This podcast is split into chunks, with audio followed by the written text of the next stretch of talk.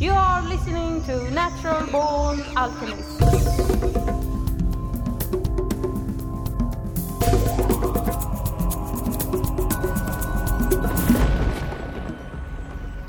Welcome to episode number 80 of the Natural Born Alchemist podcast. My name is Alex and I'll be your host. In this episode, I am joined by my friend from Argentina, Julian Bogiansky, and we are going to talk about his online gallery for occult art called Salon Arcano.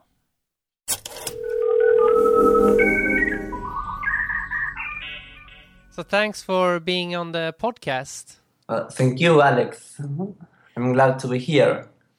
So uh, explain to the listeners who you are and what you do.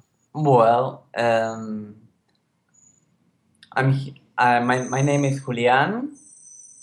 I do a lot of things, but um, we thought about talking about the a, a specific project uh, called Salon Arcano. It an English translation would be like Arcan Gallery, and it's uh, an online gallery for occult art. But we, from time to time, there's also physical exhibitions in galleries. So um, that's a subject a subject we can discuss. How did you come up with this idea? Uh, actually, the idea was uh, from a friend who said who told me that I can do this project. I like the idea. Um, when we began, he was very involved in the in the project, and then uh, he mostly left it to me, and now I mostly do it on my own. Nowadays, it's more focused uh, online because the physical exhibitions are quite expensive, and I prefer to work in a very non-commercial way, like no entry ticket, no commission for the artist who sell works. I never ask for money to the artist, so I have to fi- uh, finance the whole thing on my own. So I can do exhibitions all the time. So basically, it's like uh, an online gallery where artists who focus on the occult can put up their work. Yeah, that's uh, mostly what it is. And what was interesting for me is that um, there is like um, a whole movement in the world of a lot of artists doing um, works related to Hermeticism and painting, sculpture, performance, cinema. And most of them don't really think they are artists. A few of them do. But uh, at the gallery, you can see um, works of art which were created only um, uh, for their au- authors and that they were shown here for the very first time. So, so they like they don't have an intention to make art for the public. They they just do it for themselves, and then you tell them to put it up. Well, yeah, an example would be because you know him, uh, Salasius. Um, uh, some years ago, I was making a photo exhibition of alchemy and photography. I asked him if he wanted to participate with his works, showing what he does uh, at the lab as art. He explained me that he wasn't an artist, he was an alchemist. I said, yes, but the photos are art. So I convinced him and he liked the idea. You mean you you mean the photographs of close up of the different alchemical processes in the laboratory? Yeah, and they were shown at, at a museum and they were seen not by alchemists who were investigating the alchemical process behind it, but seeing it as art and seeing the value it has as art or as a work of art, which was very interesting for me. The occult, which includes alchemy and other sciences, involves a lot of art, but most people who are uh, working with it don't really think of it as art. So the idea of the Salon Arcano was mostly to show something that is often very hidden to a wider public that doesn't need to be involved in the occult. Actually, the um, idea was to make it very um, user friendly. It, it wasn't like the idea wasn't to make it look like a strange satanic website that would scare somebody, but to make it like a normal gallery where the art that is shown is simply different than the conventional art that you can see anywhere else. People who have no previous knowledge of the occult or esoteric things, when they hear somebody say the word occult, or even, like you said uh, just now, satanic, they usually think of it as evil. How would you explain the occult and, and this stuff to those people? Well, the the main experiences I've had with that are in the physical exhibitions.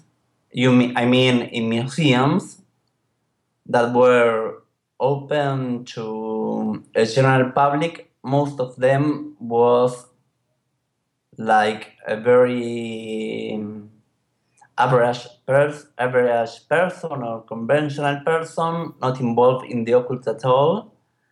And the exhibition itself was set up in a way that it wouldn't scare anyone. Um, they came for, for a lot of reasons, but all of them were actually very fascinated by what they were seeing and seeing like um, this world of the occult that is often quite hidden can be uh, seen as art. And there wasn't um, the need of explaining anything. It was like uh, very natural. I mean, in five minutes, they were like in a normal museum watching everything as art, which was fantastic for me.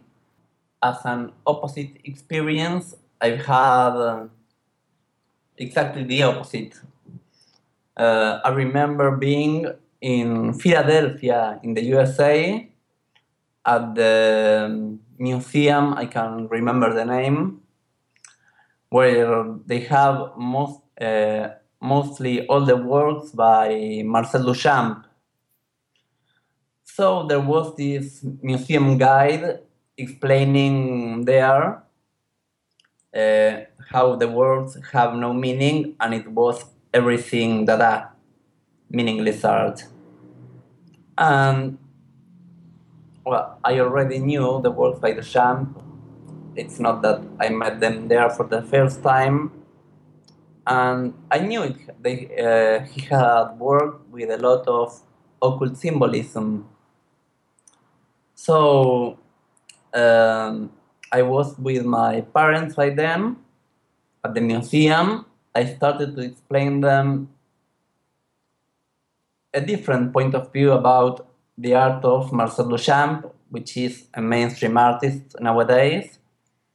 And suddenly there was a lot of uh, people following us and hearing the explanations because they made sense by far more than what the guide was saying, which was mostly uh, this means nothing, which wasn't true. That's quite insulting to Marcel Duchamp to say what he he does means nothing. yeah, I know. So, and a lot of his works are very linked to um, some very specific texts or classical texts. So that was mostly what I was explaining.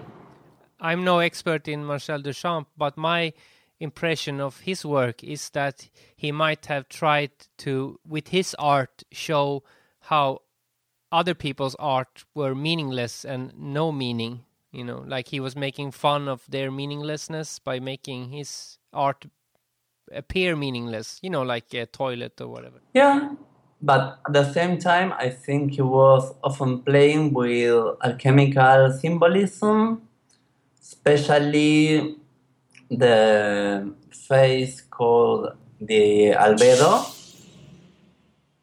And there's often very clear references, uh, references if you know them, that makes the work become or acquire a meaning that is different than meaningless.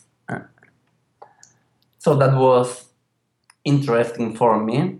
And at the same time, I was explaining this to my parents who have absolutely no interest in anything related to the occult, but the explanation made sense to them. But why do you think uh, average uh, conventional people why do you think they perceive the occult as evil? Because many do. Well, that's. Uh, you should ask someone who is a sociologist or anthropologist. Some people actually work very hard to give that impression, uh, like Aleister Crowley, uh, you know, that he wanted to be like. Uh, the most evil man in the world and he enjoyed the, the whole thing but and then um, the mainstream religions obvious, um, obviously condemn these practices because they consider them to be evil but they are not actually the final aim they have is not quite different from the aim that the mainstream religions have, though there are some differences, of course. When it comes to the occult, uh, what uh, areas have you been most interested in? I like a lot of different things. Um, I like alchemy, astrology, I like Enochian, I like Kabbalah. So it's I like a bit of everything. I I know some things I don't interest me, but I respect them. Like an example, I'm not into Wicca at all, nor I am into runes, but something that I always enjoyed is um, the connection between art and the occult. That's uh, a subject that is very fascinating for me. Um, and if you start studying the history of art, you will soon learn that most of the interesting artists who are also the mainstream artists, I'm not talking about very underground artists, uh, work with occult symbolism. Uh, an example, the whole birth of the abstract movement with Mondrian, Malevich, Kandinsky. All of them were talking about uh, the occult in a very explicit way it wasn't something uh, hidden for them. What do you think about uh, the, you know, Dali and, and that group? Are they also using occult symbolism? You mean the surrealism? Yeah, of course, they, they were. But they, they were also very um, open about it. It's interesting that the core of the surrealist uh, theory of automatism is identical to the theory of Austin Osman Spare, who is an author I like a lot. But yeah, in surrealism, uh, the references are always very explicit. I mean, um, one of one of my favorite persons in the group was Antonin Artaud. I love his uh, theory of for a new theater, like the theater of cruelty. Pro- probably you heard about it. The whole idea was uh, to emulate uh, an alchemical process, and it's not that uh, it's not my deduction; it's what he explicitly says. So I think um, going on with what uh, what was uh, what I was saying, um, understanding the occult is important for understanding the history of art. The two, the, it's like as if the these two philosophies were very linked, and it's very hard to separate them. Of course, there are there's also artists work with um, symbolisms that have nothing to do with the occult, but a lot of them do.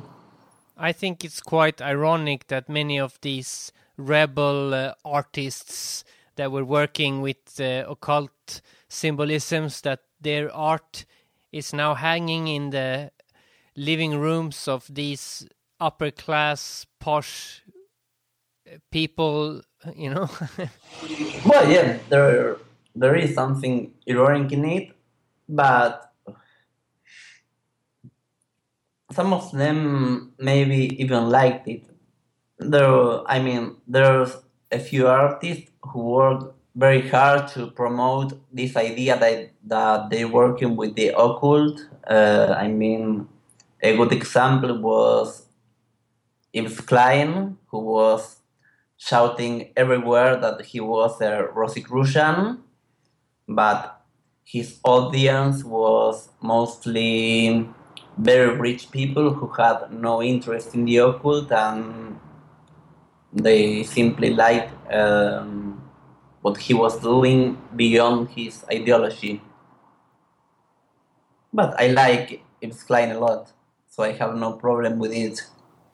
i'm not don't think i'm familiar with him With Yves Klein, oh, he, um, he was mostly um, the leader of a French movement of artists who, who call themselves the New Realist, or new, I don't know how to say it in English. The new, they were promoting a new realism, but it, it wasn't what we would assume assume that realism is. They were talking about it in a more alchemical way, and it was mostly a reaction to um, the American uh, abstract expressionism, like Pollock or Rothko. You know, it was like a rivalry between them. They were somehow mocking them, but they invented something new. it's also art for me it's also you know like when I'm, I, I don't know if it's true but if uh, jackson pollock was one of the first to do a jackson pollock painting you know i i uh, i enjoy his paintings but then many people repeat it afterwards. So it's all about doing it first in art it seems. Uh, but yes, I mean that's the idea of doing something first is very much the logic of the avant-garde movements of the 20th century. This idea of originality in the whole history of art is actually quite new but yeah, that's the idea since some 150 years ago. I actually don't like Pollock very much. It was just giving an example, but I I used to uh, you know when I studied uh, art, I used to you know like the you know I I had different times when I liked different things, but I you know everything from the surrealists to the expressionists to all these different movements.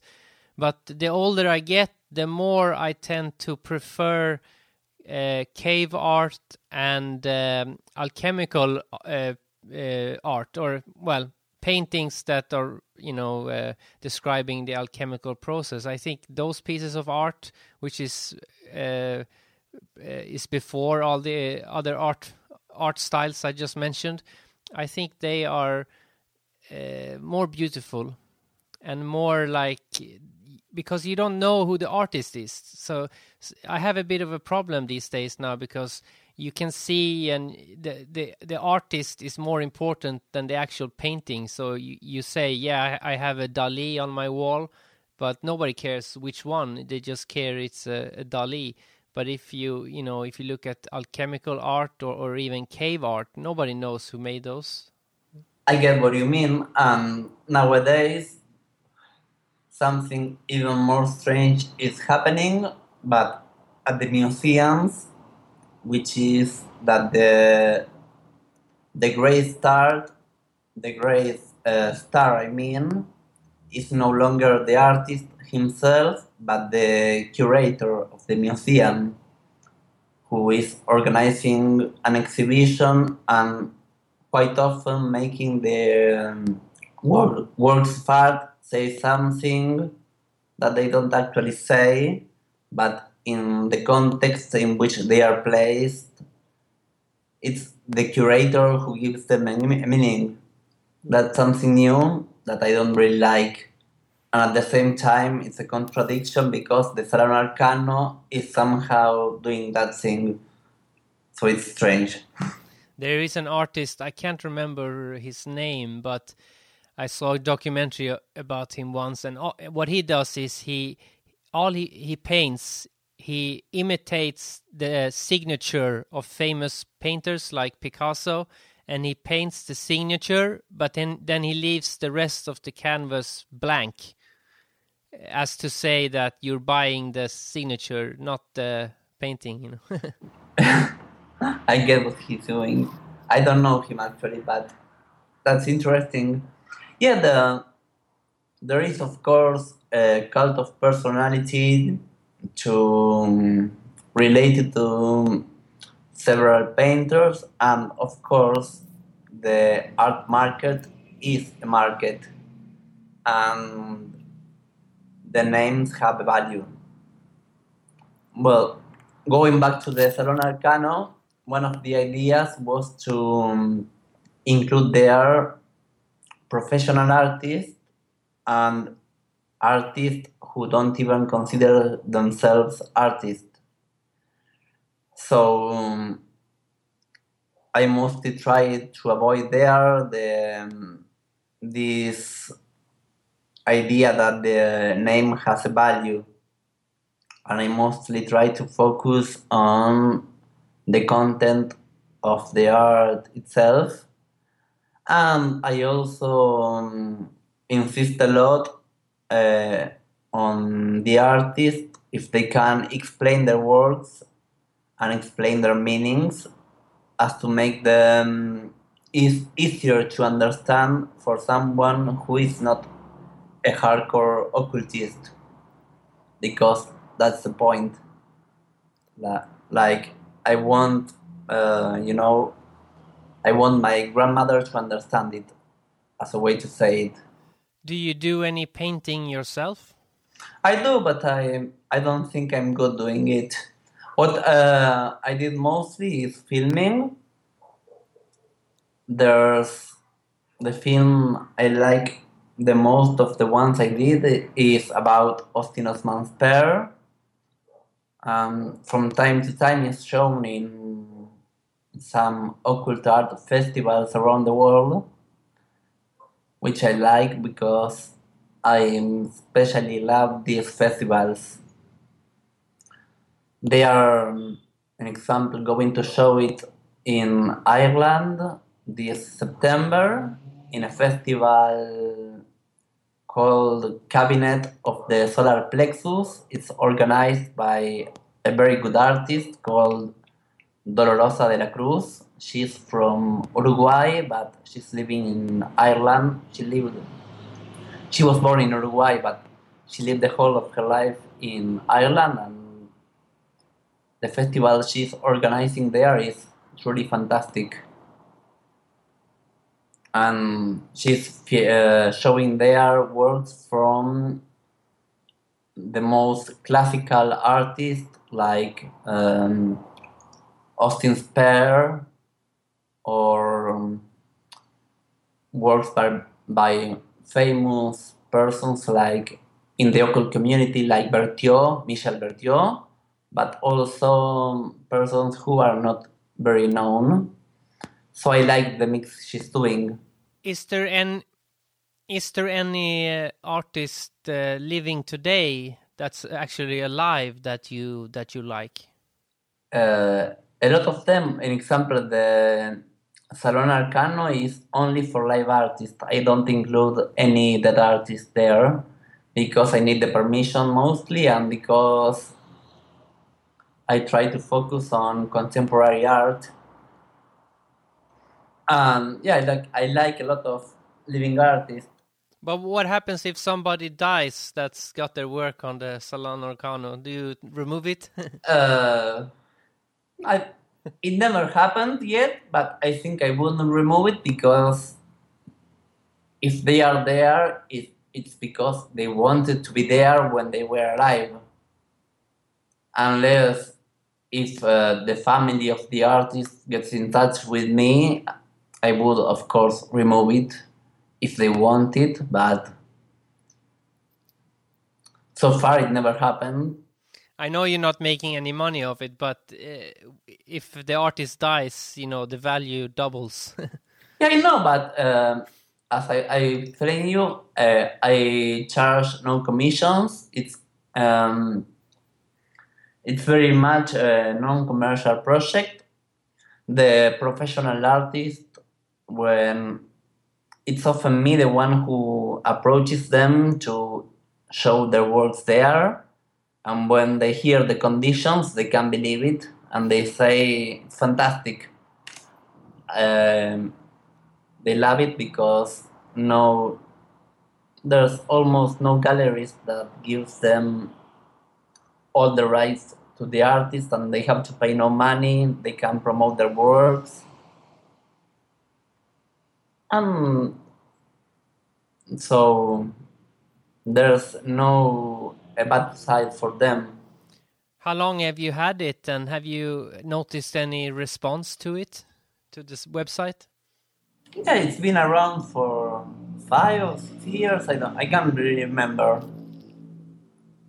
I should have to check, but yeah, the the main response of is what I see in a face to face when we do the physical exhibitions, but they are sadly very hard to organize, mostly due to money.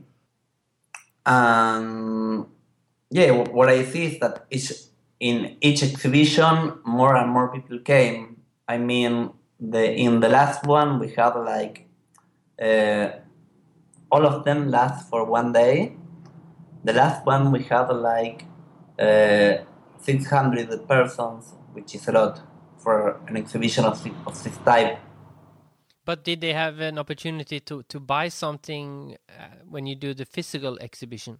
Uh, yeah, from time from time to time, someone buys something, and at the website, if someone buys something, I don't even know it because I include the email of the artist and the um, one who wants to buy something writes directly to the artist without my intervention without my intervention you know so I'm not involved in it. So it's more like a, a service to mankind what you're doing. you can call it like that if you want. Yeah, it's like the podcast, you know. It's I don't charge either. of course. Um, yeah, I mostly do it because it's fun for me. The only part I don't like is the technical part of it, like making the pages. It's very boring, and I'm actually not very good in it. So I have to um, work harder than a normal web designer because I'm not one. So the web has a lot of things which can be easier, which could be easier if I knew more about computer programming, but I don't, and it's not a subject that interests me a lot. So I simply do it as I can. Do you have any plans uh, for the future with the website or any physical exhibitions? There is a plan for an exhibition, but, it, but it's not confirmed, so I can't speak a lot about it. And the other idea is to make um, to extend the Salon Arcano to um, to publishing books, both classical books by some very specific authors and books by contemporary artists. The other day I was looking because you know I have all the Osman Osman Spare writings you know on PDF, but I kind of like to have a real book. And I was looking uh, and uh, in my investigations I couldn't really find a uh, copy that had a good well edited text and all the reviews were always very bad that the text was not treated as good as it could be so there's one thing you could probably print is his text because there anyway in, in, in english anyway there's no good uh, copies really. Uh, my idea is to do it in spanish anyway not in english.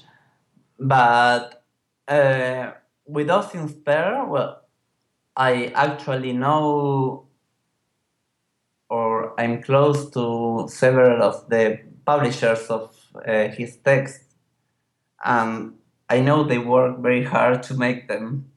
I know, um, well, actually, this movie I um, did um, about Austin Spare, it was a long time ago.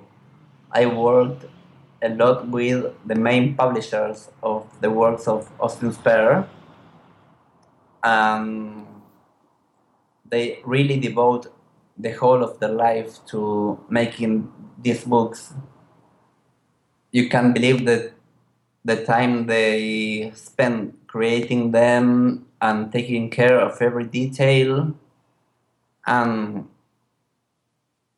the I mean, they mostly de- devoted the whole of their life to Austin Spare. And nowadays, they, since a few years ago, they are also organizing occult art exhibitions. Hmm, it mustn't. It could not have been the books I found because they looked like they were done very fast.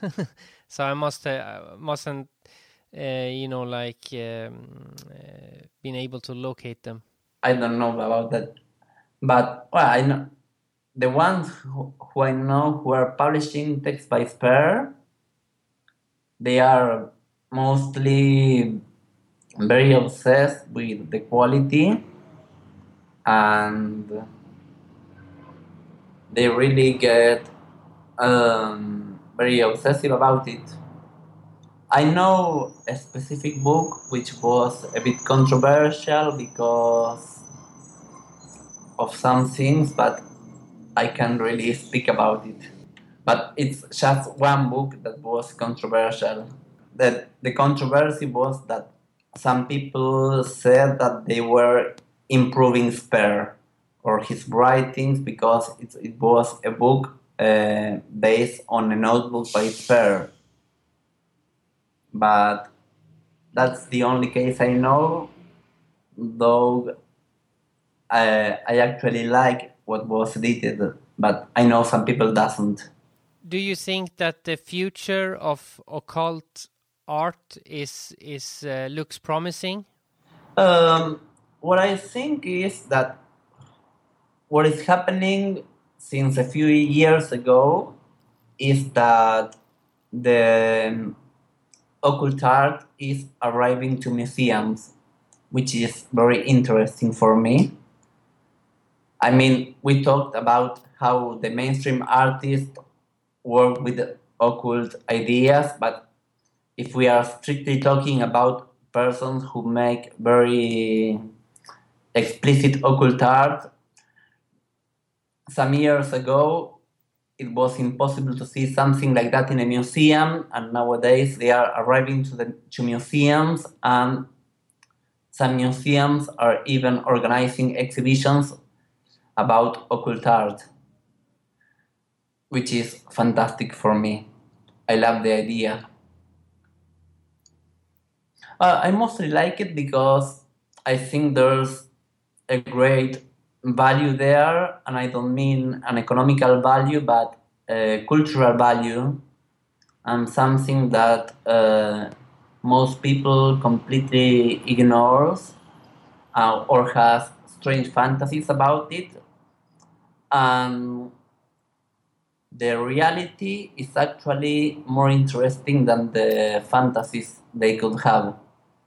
And it's probably by far less scary than they would imagine. It's actually not scary at all, but very beautiful. So, if people want to check out your your site, where where is it? It's uh, I think it's bet, uh, it's called salonarcano.com.art. It's it's better if I will give you the address and you can write it in the podcast because since it's a Spanish name, people won't understand it. Yeah, I'll post it in the program notes. Yeah, yeah, it's better because it's a Spanish name. Well, the idea nowadays the whole website is uh, both in English and Spanish, everything. But when it began, it was only for Spanish speakers. I mostly wanted to bring something that for me was happening in uh, Anglo-Saxon countries. Then I found that there were also a lot of South American artists or persons living di- different parts of Europe or even Asia. Um, then I made the whole thing bilingual in Spanish and English, mostly because it's the language that most people speak. Well, like this conversation, English is not uh, a natural language for you or or me, but we have to speak English. It's the lingua franca of today. Yeah, it's uh, soon when everybody speaks English, God will strike us down, like in the in the Bible. You know, when everybody spoke the same language, He got mad. So I think the web has a lot of broken English, but it's the best I can do, and it's not a fetish I have with English, but it's what we have. Well, uh, I'll make sure to post that link, and uh, thanks a lot for talking to me. Ah, thank you, Alex. Go to salonarcano.com.ar to check out Julian's online gallery. Now for some Days N' Daze. This track is called Now I and is taken from the Ward of Vultures album. To hear more of their music, surf over to daysndaze.bandcamp.com. That's D A Y S N D A Z E dot bandcamp.com. Days N' Daze. And you can also find all the links in the program notes on naturalbornalchemist.com. If you have the time, like the Natural Born Alchemist Facebook page as well as follow the Twitter account which is called Born Alchemist. Freedom is in the mind.